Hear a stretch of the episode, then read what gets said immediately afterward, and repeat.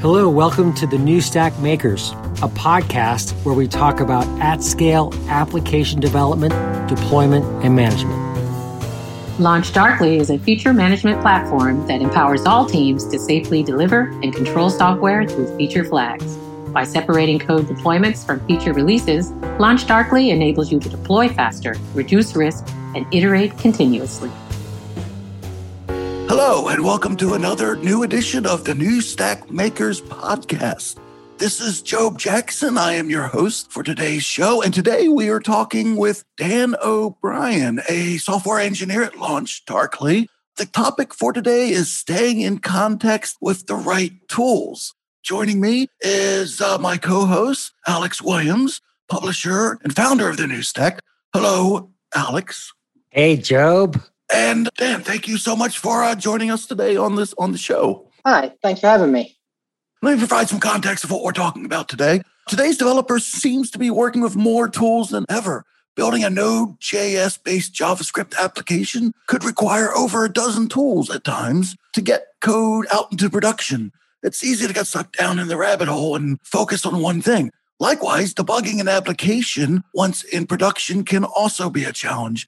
You want as much context at your fingertips, but you still want to maintain a reasonable signal to noise ratio. This is why we wanted to talk with Dan O'Brien. He has a personal interest in how to keep from being distracted and staying in the flow when working on a new feature or any piece of code.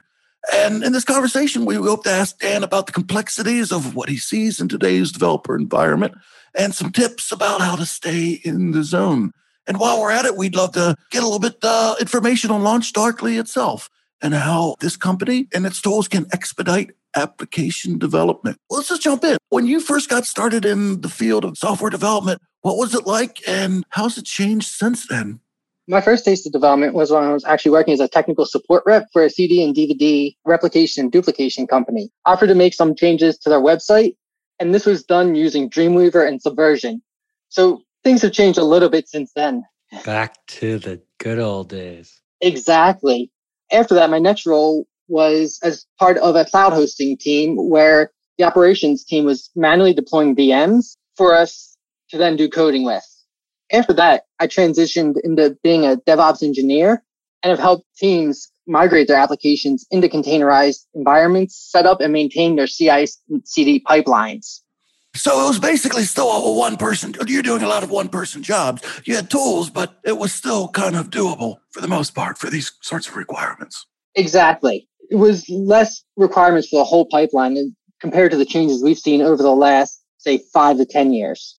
Oh, that's crazy. I mean, yeah, just with the advent of CI CD and now DevOps, what are these new tools doing? I mean, is this a benefit for to add in all this additional layer of complexity? I think overall it's worth it in most cases. I mean, I feel like the complexity comes from a couple different avenues. One is users are demanding more out of your applications now than they used to.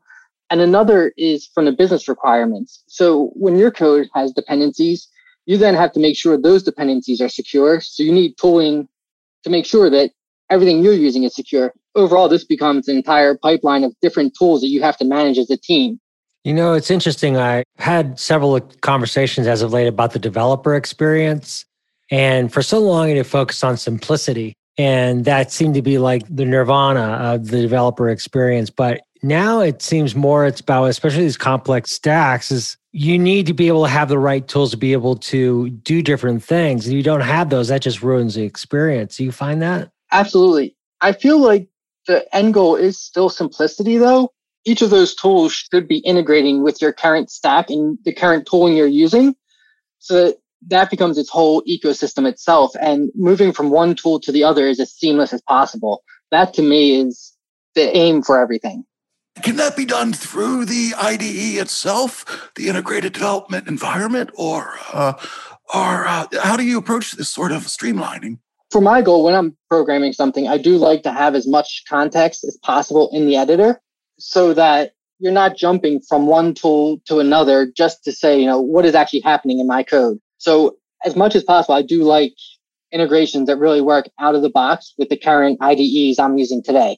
What IDEs are you using? I primarily focus on VS Code myself. That's my oh, go-to okay. editor And I'll throw in IntelliJ or, for example, like GoLand in some cases. But you won't go for a full fledged, not like Visual Studio. You take VCode over Visual Studio. Or is that more of a company wide decision? I find VS Code has easier integrations for most of the languages I'm working with, things like TypeScript, than Visual Studio. Maybe it's just my lack of, I haven't used Visual Studio a ton myself. But that's good to know that when you're choosing a, a you know developer environment, that you should look not just beyond your immediate needs, but how well in general that it integrates with a wide range of other tools and languages and whatnot. Absolutely. I think one of the greatest things we've seen recently is the creation of the language server protocol that helps so that your IDE can integrate with all these languages to pull in even more context about the language. And you can also have things like linters that even integrate there. So the less you have to deal with day to day that can be done in an automated fashion that's consistent to me is a great win. Terrific, terrific. Now, yeah, let's also talk production. I'm still old school in the fact that there's something wrong on a website, I'll just SSH in and go and fix the problem. But evidently, this is a big no no now. Now, you, you shouldn't be using SSH at all because it's a security hole, uh, understandably. But how are today's production environments different than those of 15, 20 years ago? I'm also with you. I previously, you know, you would SSH into the boxes or if you had to multicast your input to a group of boxes at a time. But as you're pointing out, in today's day and age, with security being such a concern, the less access someone has to where that code is running, the better. And I think with the number of observability tools that have been on the market and how much information they can give you at your fingertips, they can help make this kind of dream much more of a reality. That comes with the trade-off up front, though, as we're talking about the developer experience and you know, working with everything is now the developers have to think about that before the code ever goes into production. You have to make sure it's instrumented correctly because if it's not, when something goes wrong, no matter how good the observability tool is, it's not going to be able to help you if it's not observing the right things. What observability tools do you use? As I recall, it's Honeycomb, right? Yes. Do you use any others? We also use Datadog for infrastructure monitoring. But that's for monitoring, right? Right, more than the observability. Honeycomb is our primary go to for observability. Why do you need both? Some would argue that cloud native technologies don't really require monitoring anymore. I think maybe one day we'll get there. I haven't seen that entirely yet, where everything is fully cloud native without any infrastructure backing it. That could just be from my experience, though.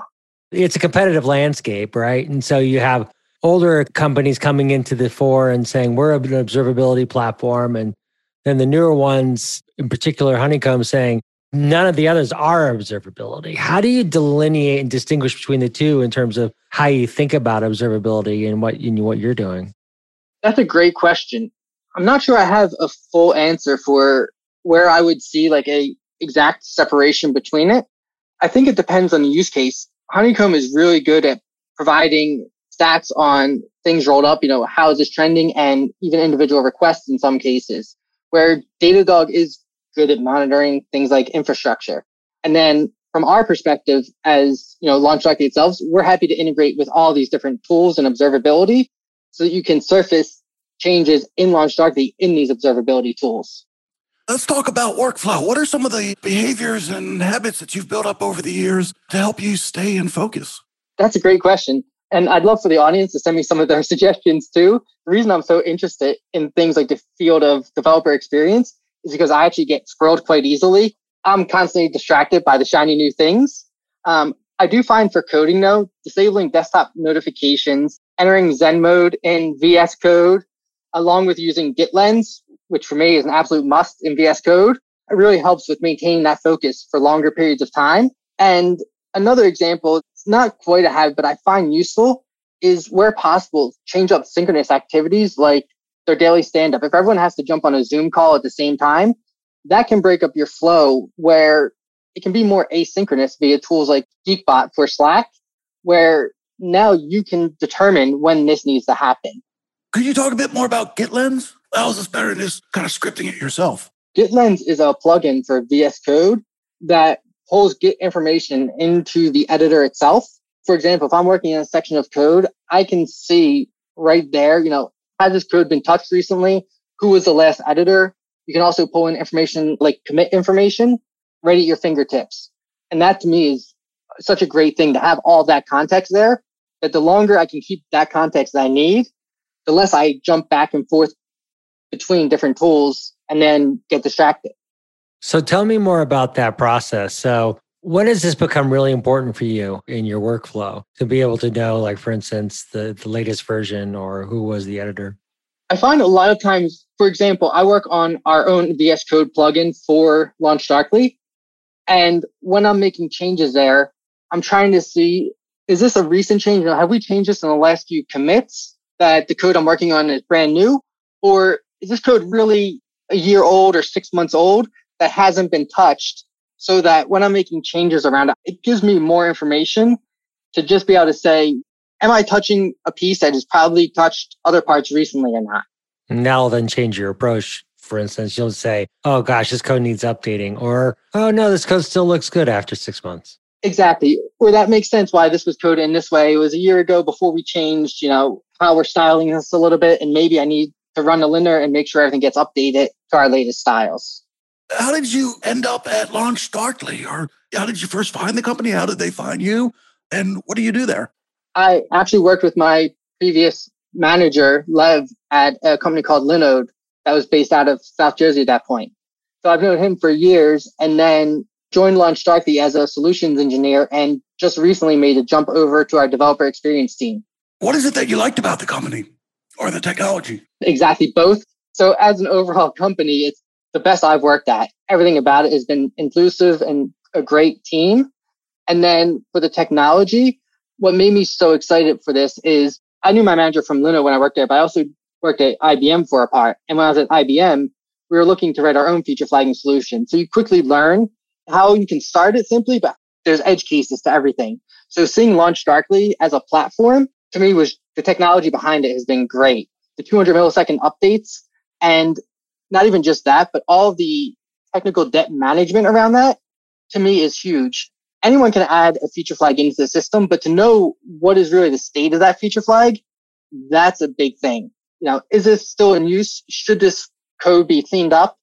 All of the management around it it's interesting because I talked to uh, Isabel Miller and we talked a lot about feature flags and you know why they're useful. And she's saying, well, you know, you can just turn a service off if you're having a major latency issue, for instance, or if there's a need to turn a service off because there's a big problem and someone's taking off for a few days, you can just take care of it later. But then there's also the issues of actually the deployment of the feature flag itself. And what approach do you take? Do you place one flag or multiple flags? this has to all play into the developer experience. I'm curious on how you're thinking through these types of issues. This is one of the main reasons I have that interest in developer experience and like to work on our plugin. So we have one not only for VS Code, but we also have a beta one for IntelliJ. And what I like so much about that is surfacing the contextual information of the feature flag in the editor itself. And also without leaving the editor, you can do things like turn the feature flag on or off. I think it's huge too when you're working in that daily to really have that information around it. So in VS Code, for instance, if you hover over a feature flag, we'll pull up the information on it. What is the name of the flag? Some metadata, because you can add things like optional descriptions to the flag and also the state of it. All of this to me is really how you stay in the flow as much as possible and manage that complexity. There is a trade off of feature flagging. And as you're saying, you know, when you can have multiple feature flags and still having that functionality.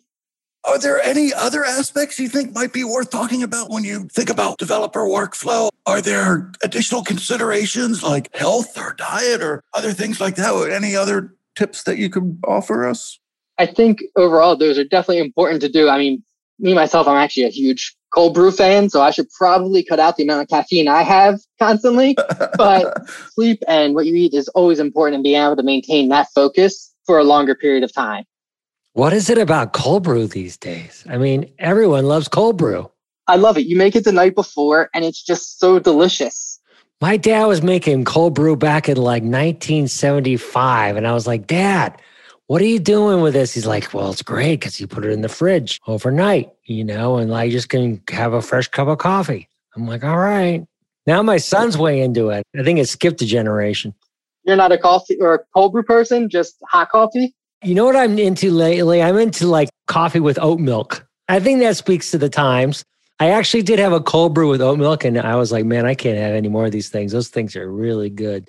there's actually this convenience store close by to us. It's like one of these new age convenience stores that you find in Portland. It's called the Green Zebra. And the Green Zebra has slushies, not the kind of slushy you get at 7 Eleven, but like slushy with like cold brew coffee and maple syrup and oat milk. I'm not sure how that sounds. It kind of sounds delicious. And at the same time, I'm like, I'm not sure I want to try it. they also had a frozen kombucha. So, you know, Portland, you know, you got it all. There's some paths you don't want to go down, maybe. we haven't really talked about the human aspect of coding. And I'm not sure where people are these days in terms of DevOps. Uh, doubt to you, how closely do you have to work or do the developers you know have to work with their peers is it still team programming or is it just everybody out for themselves? And what are some good rules of thumb if you are working with uh, your colleagues on an intimate basis? I think the definite trend, and hopefully most teams are going with squad based approaches to things, or at least as a team sport. One offs are always risky because if the person's out that day, then what do you do? I mean, at least in the case of feature flags, you can just turn it off for them, but it's still not the best way to be. Where really, when you're looking at code, you want team knowledge. Otherwise, it just stays as tribal knowledge that if that person leaves, you've now lost all this information that someone else has to go back and relearn, which is huge. And my other personal just thoughts on this are that the pull request is the best place to do a lot of collaboration on this. Once you've already done the design to make sure things are documented for the future so that you can have a review of the code as a team and you can write out exactly what's happening and then you see the changes to it over time. But you also have that document in the future that getting back to GitLens, someone can see, you know, what did this commit affect and go view the information. Man, GitLens is hot. Question for you. So, talking about developers and what they're getting accustomed to, how long have you been a developer now? I just transitioned to a full developer actually recently. Before this, I was a solutions engineer. And even before that, I was actually a DevOps engineer. So tell me then, how have feature flags kind of helped you as a developer? Isabel talked about it you know, as being very helpful because in some ways it allows for a certain level of security because with these feature flags you can kind of like try something. Maybe it's not what you really want to do. You can but you can turn it off really quickly. How have feature flags kind of played a role in your evolution as a developer? Feature flags are one of those versatile tools that have a lot of different aspects to them. One is even just like a faster release cycle. You can release something iteratively and just have it enabled for a small set of users. So you're really separating that deployment from release. You have it out in production, but you only have it on for a handful of users to get that feedback. So that to me is huge to cut down. Are you actually coding towards the right thing? And even closer in my previous role as a DevOps engineer was really around operational use cases. I wish we had even more feature flags as a DevOps engineer for the ability to turn things off. So when there's an issue happening, having that runtime control over the application and not having it be a firefighting exercise is huge. You know, you don't have to pull in the whole team and start a conference call to sort out this issue. You turn the feature off and then you decide, you know, when do we want to prioritize actually fixing this? But can't those feature flags have relationships with each other? I mean, you might have a feature flag on multiple different services and there may be dependencies on each other. How have you had to like manage the complexities of the feature flag deployments? Each feature flag can be used across multiple microservices. Like you could use the same feature flag, but I think what you might be talking about is even at the code layer, right? Like you could have dependencies mm-hmm. side of it. Absolutely. From LaunchDarkly, we actually have a tool called Code References that I think is just amazing that helps you surface where all those feature flags are used at in your code but you are right. It is one of those tough problems to solve because you still have to take into account if you're calling one feature flag and nested below that is another feature flag, that's something that the team has to keep track of. And there's just coding practices around that that you don't want to nest multiple feature flags down. In Launch LaunchDarkly itself, we actually have the ability to do things like prerequisites for that parent-child relationship. Yeah, that's interesting. And when I talked to Isabel, she talked about one, they had a very complex problem and they decided to just reduce everything to one flag. And then what they did was they set up a binary tree. So, like, yes, you know, yes, you go this direction, no, you go the other direction, and you have some kind of a outcome. So, is this kind of a picture of the early stages of feature flags and how they're being used and managed in more complex environments. Feature flags are nothing new, but now that their applications in complex environments are kind of creating these kind of new kind of use cases, aren't they? Absolutely. I do think we're seeing more and more use cases for feature flags where teams really want that runtime control over the application versus having to do deployments to change it or how do you surface what this flag is doing? So yeah, I definitely think we're still in the early stages of what we see as possible. We have some really interesting use cases that customers have used flags for. Like what? One, for instance, is TrueCar has done routing on the edge with LaunchDarkly feature flags. Routing on the edge with feature flags. And the feature flags do what in that kind of instance?